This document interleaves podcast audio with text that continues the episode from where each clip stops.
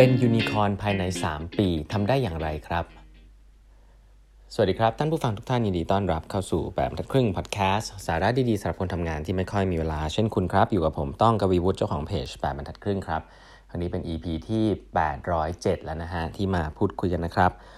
ก็วันนี้ก็จะเล่าต่อนะฮะ ถึงหนังสือ No Filter นะครับ จริงๆ ได้ feedback ดีจากท่านผู้ฟังหลายท่านมากเลยว่าชอบนะ ว่ามันสนุกดีใช่ไหมฮะ ก็นะฮะ ก็ ตอนนี้มาถึงตอนที่เควินซิสตรอมนะครับ ตอนนี้ก็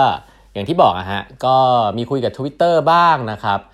ว่าอยากจะ acquire บริษัทอินสตาแกรมนะฮะ คือแจ็คดอร์ซีย์เพื่อนของเขาเนี่ยที่มูลค่ามันสัก 500-700ถึงล้านนะครับ แต่ก็พบว่าตอนหลังเนี่ยเควินซิสตรอมให้สัมภาษณ์ว่าไม่เคยได้รับ serious offer จาก Twitter นะครับ ก็ทำให้ดีลไม่ไม่ได้เกิดกับ Twitter ครับ แล้วก็วันหนึ่งมาร์คซักเคอร์เบิร์ก offer นะครับมาร์คซักเกอร์เบิร์ก offer เอ่อ value ครับคำพูดที่มาร์คซักเกอร์เบิร์กบอกกับเควินซิสตรอมเนี่ยก็คือว่าตอนนี้มีใครพูด valuation อะไรที่ให้กับเควินซิสตรอมอยู่เนี่ยก็เขาให้ 2 เท่านะครับอันนี้คือคำพูดที่เขาบอก ซึ่งก็เจ๋งดีนะฮะ แล้วก็มาร์คซักเกอร์เบิร์กเขาเขาเขาเขาเขียนไว้อย่างนี้ฮะเขาน่าสนใจนะครับ ในหนังสือเล่มนี้มีเขียนแนวคิดมาร์คซักเกอร์เบิร์กไว้อย่างนี้ฮะมาร์คซักเกอร์เบิร์กบอกว่าเขารู้ดีฮะว่าคุณเควินซิสตรอมเนี่ยไม่คิดจะขายบริษัทนะครับ แต่มีสิ่งหนึ่งที่เควินซิสตรอมเนี่ยจะชอบมาก ๆ เลยนะครับในการถ้าถ้าคิดจะขาย สิ่งนั้นคือ independence ค่ะคืออิสระในการทำงาน อิสระในการบริหารที่แยกออกมาที่เป็น M&A แบบแยกออกมาทำไม่ต้องไปควบรวม ซึ่งเขาบอกว่ายุคนั้นในซิลิคอนวัลเลย์เนี่ยไม่มีอะไรแบบนี้เท่าไหร่นะครับแล้วก็ความคิดของมาร์คซักเกอร์เบิร์กอันเนี้ยกลายเป็นมาตรฐานของซิลิคอนวัลเลย์หลังจากนั้นเลยนะครับว่า การควบ การซื้อบริษัทแล้วเอามาควบรวมเนี่ย value อาจจะน้อยกว่าซื้อบริษัทเราให้ founder เนี่ยใช้ creative capability ของตัวเองนะสร้างบริษัทต่อให้ได้ value เยอะๆนะครับ ซึ่งแนวคิดเนี้ยเป็นแนวคิดที่เขาทำให้พูดคุยกับเควินซิสตรอมแล้วสุดท้ายก็ตอบตกลงนะครับอีกอันนึงซึ่งน่าสนใจก็คือว่าแนวคิดของ Facebook เนี่ยตอนที่เขาบอกอย่างเนี้ยเขาบอกว่า Facebook เนี่ยจริงๆก็ไม่มีทางเลือกมากตอนนั้นนะตอนนั้น Facebook กำลังจะเข้าตลาดหลักทรัพย์ของอเมริกานะด้วย value นะ 100 billion US ดอลลาร์ครับเอ่อถ้าพูดถึงดีลและไซส์ประมาณ1บิลเลียน US ดอลลาร์ที่ซื้อ Instagram เนี่ยเอ่อ1%เนี่ยก็ถือว่าเอ่อไม่ได้เยอะมากนะไม่ได้เยอะมากก็คือ 1%ของของมูลค่าที่กำลังจะเข้าตลาดหลักทรัพย์ดีลเนี่ยเป็นดีลที่หุ้นทั้งหมดนะครับเป็นดีลให้หุ้นทั้งหมด ซึ่งแนวคิดของมาร์คซักเกอร์เบิร์กคืออย่างนี้เขาบอกว่าจริง ๆ แล้วเนี่ยถ้าดูดูไปเนี่ยบริษัทคู่แข่งของเขาอย่าง Google หรือ Apple เนี่ยจริง ๆ แล้ว มีข้อดีอันหนึ่งซึ่งเป็น advantage หลักเลย over Facebook คือ 2 บริษัทนี้ทำซอฟต์แวร์ แล้วก็ทำโทรศัพท์มือถือครับ นั่นหมายความว่าเขามีแพลตฟอร์มที่เป็นฮาร์ดแวร์ ซึ่งสามารถที่จะเขี่ยใครที่เขาไม่ชอบออกได้ครับ เพราะว่าทุกคนก็ต้องถือโทรศัพท์ใช่ไหมเหมือน iOS อย่างเงี้ยฮะ iOS เนี่ยก็มี App Store เนาะแต่ถ้าเกิดจะไม่ให้คู่แข่งหรือไม่ให้ใครขึ้นมาบน App Store ได้ไหมทำได้ครับ Google ทำ Android ฮะซอฟต์แวร์ Android แต่กำลังเพิ่งทำโทรศัพท์ แต่พอยคือ ถ้า Google ไม่อยากให้ใครขึ้นบนแพลตฟอร์มของ Android ทำได้ไหมทำได้ฮะสิ่งเหล่านี้นะครับ เป็นสิ่งที่มาร์คซักเกอร์เบิร์กกังวลมากครับว่า ถ้าเขาจะ go full steam เรื่องของซอฟต์แวร์โซเชียลมีเดียแล้วเนี่ย เขาจะต้องเป็นที่หนึ่งเท่านั้นฮะเขาไม่สามารถที่จะรับได้กับการที่มีคู่แข่งครับ เขาต้องเป็นที่หนึ่งเท่านั้นอันนี้คือสิ่งแรกนะเพราะฉะนั้นเขาเวลาเขาเห็น Instagram ที่มันเติบโตมากแล้วก็ มี valuation ที่เริ่ม raise ได้ประมาณ 500 ล้านเหรียญเนี่ยเขามองว่าอันนี้เป็น threat เป็นเป็นคู่แข่งที่มาในอนาคตแน่นอน แล้วมันทำให้เขารู้สึกว่ามันไม่ควรจะมีสิ่งนี้เกิดขึ้น มันทำให้ Facebook เนี่ยไม่ปลอดภัย เขาใช้คำนี้เลยนะฮะเขากลัวโดน disrupt มากครับ ผมมันนึกถึงหนังสือเรื่อง only the paranoid survive นะจริงๆมาร์คซักเคอร์เบิร์กเป็นคนที่ paranoid มากนะฮะเขาเนี่ย value 100 billion แล้วนะฮะกำลังจะเข้าตลาดหลักทรัพย์ แต่พบว่ามาเจอสตาร์ทอัพอันหนึ่งซึ่งเกิดขึ้นมาสัก 3 ปีเนี่ยมี value 500 ล้านเนี่ย ก็เพราะว่าไม่อยากให้คนคนนี้ไปต่อฮะก็เลยตัดสินใจว่าต้องซื้อครับ ไม่งั้นก็จะต้องแข่ง ซึ่งเขาเขาพบว่าการแข่งไม่ไม่น่าง่าย ก็เลยด้วย value ของบริษัทที่เข้าตลาดหลักทรัพย์เนี่ยอาจจะ make sense กว่าที่เอาเงินตรงนั้นเนี่ยมาซื้อนะก็คือเป็นดีลทั้งหมด1 1 1 billion US ดอลลาร์อีกมุมหนึ่งที่น่าสนใจครับ ก็คือว่าซักเคอร์เบิร์กเนี่ยเคยครับเคยเคยโดนปฏิเสธดีลประมาณนี้แล้วก็ทำให้เขาเสียใจจนถึงทุกวันนี้ฮะ ก็คือเขาเคยยื่น offer 500 ล้านเหรียญนะฮะเพื่อที่จะซื้อ Twitter มาแล้วนะครับ ให้กับเจ้าของของ Twitter ในตอนนั้นนะเอฟวิลเลียมแล้วก็เจ้าของเนี่ยตอนนั้นเนี่ยก็เหมือนจะจะขายนะแต่สุดท้ายครับก็ก็ไม่ขายครับ จนจนปล่อยให้เป็นอย่างเงี้ยกลายมาเป็นเขาเรียกว่า competitor ตัวหลักเลยของ Facebook ก็คือ Twitter นะครับ เพราะนั้นจะ Facebook เนี่ยเคยมีโอกาสที่จะ offer 500 ล้านเหรียญให้กับ ในปี 2008 นะครับให้กับ Twitter CEO เนี่ยแต่สุดท้ายเนี่ยก็ไม่ไม่สำเร็จ ก็เพราะว่ามาเป็น major competitor จริงๆครับเขาบอกว่าเขาไม่อยากให้สิ่งนี้มันเกิดขึ้นอีกครั้งหนึ่งกับ Instagram ฮะและที่น่าสนใจคือเขาบอกว่าถ้าเปรียบเทียบในตอนปี 2006 นะครับ ตอนที่ Facebook กำลังอายุเท่าเนี่ยเท่า Instagram เนี่ยตอนนั้นเนี่ย Yahoo ก็ offer ให้เขา1 billion US เหมือนกัน ถ้าหลายท่านจำเรื่องราวของ Facebook ได้เนี่ยปี 2006 เนี่ย Facebook เกิดมาไม่กี่ปีมัน 3 ปีเนี่ยเจอร์รี่หยางนะครับ ที่เป็น CEO ของบริษัท Yahoo อินเทอร์เน็ตยักษ์ใหญ่ตอนนั้นเนี่ยก็ offer ที่จะซื้อบริษัท Facebook ที่1 billion US เหมือนกัน สิ่งที่เกิดขึ้นนั้นคือซักเคอร์เบิร์กเนี่ยทุกๆคนบอกให้ซักเคอร์เบิร์กนะ VC ทุกคนบอกให้ซักเคอร์เบิร์กเนี่ยเอาดีลนี้ฮะเพราะทุกคนก็อยากรวยใช่ไหมซักเคอร์เบิร์กเป็นคนเดียวที่บอกว่าไม่เอา เขาบอกว่า Facebook ยิ่งใหญ่ได้มากกว่านี้ และสุดท้ายเขาบอกว่าเชื่อ founder instinct เนี่ยคือสิ่งที่ถูกต้อง แล้วทุกวันนี้เฟซบุ๊กก็มี value ในวันที่เขาเขียนหนังสือคือ 100 billion US ก่อนเข้าตลาด เพราะฉะนั้นเขาบอกว่าการเติบโตของสตาร์ทอัพเนี่ยมันเติบโตก้าวกระโดดได้จริงครับ ถ้าเกิดว่ามันอยู่ใน Product Market ที่ถูกนะเขาบอกว่า Instagram เนี่ยมีโอกาสที่จะเป็นแบบนั้นเหมือน Facebook ซึ่งถ้า Instagram เป็นแบบ Facebook เนี่ยก็เป็น threat สำหรับ Facebook แน่นอน อันนี้ก็เป็นเหตุผลหนึ่งครับที่ทำให้ซักเคอร์เบิร์กเชื่อว่ายังไงซะเนี่ยก็ต้องซื้อบริษัทนี้ให้ได้นะครับ ก็สรุปก็คือคุยไปคุยมาฮะก็ซื้อที่เงิน1 1พันล้าน US ฮะแล้วที่น่าสนใจอันนึงก็คือว่าดีลนี้เนี่ย เริ่มต้นพูดคุยนะครับ แล้วก็จนดีลปิดเนี่ยใช้เวลาประมาณ 3 วันเท่านั้นเอง สิ่งน่าสนใจก็คือเขาเชิญ Facebook เขาเชิญเควินซิสตรอมมาที่บ้านครับ แล้วก็เอาเอาเนี่ยฮะเอาทีมเข้ามาฮะเอาเชอริลแซนเบิร์กมาคุยนะครับต่อรองราคานะฮะที่น่าสนใจเขาบอกว่าเควินซิสตรอมเริ่มต้นที่ 2,000 ล้านเหรียญนะฮะไม่ใช่ 1,000 ล้านเหรียญ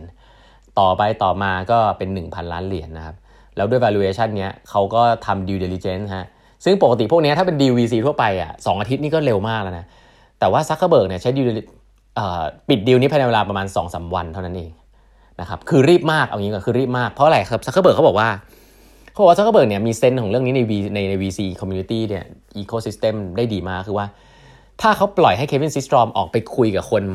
ข้างนอกเพื่อ associate feedback ว่าเออ Facebook อยากซื้อหนึ่งหนึ่งพันล้านเหรียญเนี่ยมันจะเกิด 2อย่างขึ้นครับก็คือว่า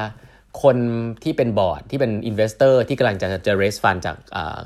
ของ Instagram เนี่ยก็จะบอกว่าไม่อยากให้เอาเงิน Facebook ครับ เพราะว่าก็เพิ่งลงทุนไปก็อยากจะให้บริษัทมันเติบโตต่อก่อันนึงก็คือว่าจะมีคู่แข่งครับ ซึ่งอย่าง Twitter เนี่ยแหละฮะที่อยากจะมา bid แข่งด้วย แล้วทำให้ราคามันอาจจะแพงกว่านี้ก็ได้ซักเคเบิร์กก็ชัดเจนและคมคายมากก็คืออยากจะปิดดีลนี้ให้ได้ภายในเวลา 2-3 วันนะครับ ก็เลยทำรวบรวมนักกฎหมายภายในกันเองไม่ได้ใช้ IB นะครับทำกันเองหมดดีลเนี้ยต้นจนจบ 3-4 วันเนี่ยสองสามวันเนี่ยเควินซิสตรอมเนี่ยมาพูดทีหลังนะว่าตอนที่ซื้อบริษัทไปเนี่ยเชื่อไหมฮะว่าทีม Facebook เนี่ยไม่มีใครมาดูโค้ดนะไม่มีใครมาดูหลังบ้านของของ Instagram เลยครับซื้อคือจ่ายเงินเลยเซ็นเลย ไม่มีใครมาดูคอมพิวเตอร์ว่าหลังบ้านมีโค้ดจริงหรือเปล่าฮะเขาบอกว่าเนี่ยตอนนั้นหนังสือไปเขียนว่า ถ้าตอนนั้นเนี่ยไอแอปเนี้ย run ด้วยเลโก้นะ Facebook ก็ไม่รู้ฮะเพราะว่าไม่มีใครมาดู due diligence เรื่อง tech เลย เออ น่าสนใจครับผมผมว่าฟังดีลพวกนี้ผมก็จะรู้สึกว่ามันก็เป็นท่าพิเศษเนาะเออเวลาเลเวลนี้เขาทำดีลกันเนี่ยเขาก็แบบมี vision แล้วก็ทำแบบนี้จริงๆ ถูกผิดเราไม่รู้แล้วกัน แต่ดีลนี้ต้องบอกว่าสุดท้ายมันคือถูกแหละ เพราะว่าสุดท้ายแล้ว Instagram ก็มี value มากกว่า1 billion มากนะครับแต่ทีเนี้ย ก็ต้องบอกว่าสูตรนะครับของ VC มันก็ไม่มีตายตัวนะครับ หลายคนบอกว่าต้องทำ in due diligence ให้ดีรอบครอบอะไรเงี้ยอันนั้นมันคือสูตร corporate นะฮะทำทำให้ดีถูกต้องไม่ได้มีอะไรผิดคนที่ทำทำงานก็หน้าที่คือทำให้เป็นอย่างนั้น เพราะถ้าไม่ทำก็จะโดนว่าถูกไหมแต่พอคุณเป็นเจ้าของเนี่ยเวลาโอกาสมันมาเนี่ยมันไม่มีถูกผิดหรอกครับ มันคือ appetite ของคุณว่าคุณอยากได้มากแค่ไหนนะครับแล้วถ้าได้มาก็รับผิดชอบสิ่งนั้นฮะคงว่าใครไม่ได้ ซึ่งซักเคเบิร์กก็ทำสิ่งนั้นครับจากการ execute ว่าทุกอย่างจะต้อง ต้องเร็วนะฮะเพราะกลัวคนมาต่อรอง คนมาให้ offer competitive offer อะไรเงี้ยนี่คือความคิดของเจ้าของครับผมต้องบอกว่าวิธีคิดของ corporate ส่วนใหญ่คน corporate ที่ทำดีลไม่ได้คิดงี้ฮะบอกเฮ้ยต้องทำให้ถูกตาม process นะครับถ้าถ้าไม่ได้ดีลนี้ก็อาจจะไม่เป็นไรนะเขาบอกอย่างน้อยทำตาม process ก็ดี วิธีคิดอย่างเงี้ยแหละฮะที่จะทำให้ได้ดีลที่ดีแบบ super extraordinary อะไม่ได้นะเพราะว่าของดีไม่มีใครรอครับของดี oversubscribe คุณต้อง take risk นะครับซึ่งอันนี้แกก็เป็นประสบการณ์ของผมเหมือนกันเนาะ แล้วก็มาเห็นหนังสือนี้ก็เลยแบบ reflect ได้ครับว่าจริงๆแล้วการทำดีลพวกนี้มันสนุกมากครับถ้าเกิดว่าคุณเจอดีลที่ดีเนี่ยก็อย่าไปตาม process นะครับก็จริงๆ อันนี้ถ้าคุณเป็นเจ้าของนะอันนี้ถ้าเป็นคุณเป็นคนขององค์กร ก็อาจจะต้องมี process มีอะไรแบบนี้ ก็แล้วก็อีกเรื่องหนึ่งอีกอันสุดท้ายที่น่าสนใจครับเขาเขาเขาเขาพูดว่าอย่างนี้เขาบอกว่า ตอนที่ตอนที่วันนี้เท่มาก ตอนที่ head ของ engineer เนี่ยของ Facebook เนี่ยไปถามซักเกอร์เบิร์กว่า แล้วจะเราจะ integrate เราจะ integrate นะอินสตาแกรมเข้ามาใน Facebook ยังไงซักเกอร์เบิร์กตอบมาตอบว่า we are buying magic we are paying for magic we are not paying 1 billion for 13 people the worst thing we could do is to impose Facebook on them prematurely ฮะก็เนี่ยฮะคือสิ่งที่เขาเขาคิดก็คือว่าเขาซื้อ Magic ครับของ Instagram เขาไม่ได้ซื้อคน 13 คนเท่านั้น เขาซื้อเวทมนต์ เวทมนต์อันนี้เกิดขึ้นใน Instagram เกิดใน culture เกิดในคนที่ทำใน Instagram ตอนนี้ เราอย่าเอาสิ่งที่เป็น Facebook เข้าไปใส่เขาโดยเร็วจนเกินไป สุดท้ายเขาก็ปล่อยให้เควินซิสตรอมรัน Instagram แบบอินดิเพนเดนต์เลยมาหลายปีมากๆนะครับ จนสุดท้ายเควินซิสตรอมลาออกไปเมื่อไม่นานมานี้นะฮะแต่ก็ทำให้ Instagram มันเติบโตมากอย่างที่หลายท่านทราบ ซึ่งเดี๋ยวเราจะเล่าเรื่อง Instagram ต่อนะว่าแล้ว strategy เขาเป็นยังไง แต่ผมว่าเรื่องของดีลของซักเกอร์เบิร์กเนี่ย เป็นดีลที่สนุกมากนะครับ แล้วก็เหตุผลที่เควินซิสตรอมเนี่ยบอกกับผู้นักลงทุนของเขาว่าทำไมเขาถึงรับดีลนี้เนี่ยจริง ๆ แล้วมันมีเหตุผลอยู่2อสข้อก็นะข้อแรกเนี่ยคือด้วย valuation ที่เยอะนะข้อ 2 คือมันเป็นเป็นดีลหุ้นนะครับซึ่งดีลหุ้นเนี่ยเขามองว่ามันมีโอกาสเติบโตครับคือตอนนั้นทุกคนเนี่ยคิดว่าหุ้น Facebook เข้าเข้าบริเข้าตลาดไปเนี่ยจะเติบโตได้อีก เพราะนั้นจริง value ไม่ใช่1บิลเลียนหรอกมันเยอะกว่านั้นอีกนะอะไรแบบนี้แล้วก็อีกอันนึงเนี่ยก็คือว่า เขาเนี่ยสามารถที่จะใช้ leverage Facebook operation ได้ เพราะจริงๆ ต้องบอกว่าคนของ Instagram เนี่ยไม่ได้เก่งด้าน back end มาก เก่งด้านประสบการณ์ front end engineering แต่ back end เนี่ยคือถ้าพัฟึ่งประสบการณ์ operation ของ Facebook เนี่ยคง scale ได้ไวนะก็จะช่วย Facebook ก็จะมาช่วยด้วย แล้วอันสุดท้ายครับที่บอกที่สำคัญที่สุดคือซักเคเบิร์กสัญญาว่าจะให้เขา run แบบ independence นะครับแล้วก็สิ่งที่เกิดขึ้นหลังจากดีลนี้ประกาศออกไปก็คือคนที่เห็นคนแรกและโกรธมากก็คือแจ็คดอร์ซี่ฮะ แจ็คดอร์ซี่ซีอีโอเจ้าของ Twitter เนี่ยก็ทันทีที่รู้ครับ ก็ลบแอป Instagram ทิ้งไม่เล่นอีกเลยฮะถ้าทุกท่านจำได้ผมเล่าไป 2 ตอน 2 ตอนที่แล้ว คือเขาเป็น big fan นะฮะของเพื่อนรักคนนี้ฮะเควินซิสตรอมกับแจ็คดอร์ซี่เนี่ยเพื่อนรักกันเนี่ยประกาศช่วยไปโฆษณา Instagram ให้ทุกที่นะครับ ตอนไปออกรายการต่างๆ แต่สุดท้ายเมื่ออินสตาแกรมให้ Facebook ซื้อไปเนี่ยก็เหมือนเป็นจุดจบนะฮะของ relationship นะครับของเจ้าของ Twitter นะครับกับ กับเควินซิสตรอมซึ่งเป็นเจ้าของ Instagram นะครับ ก็ลบแอป Instagram ทิ้งฮะโหก็เป็นอะไรที่ดราม่าแล้วก็สนุกสนานมากนะครับ วันนี้เวลาหมดแล้วนะครับ เดี๋ยวพบกันใหม่กทีกับแปมทักพึ่งพอดแคสต์ในวันพรุ่งนี้ฮะเดี๋ยวมาเล่ากันเล่าให้ฟังกันต่อนะฮะแล้วเดี๋ยวพบกันใหม่วันพรุ่งนี้ครับ สวัสดีครับ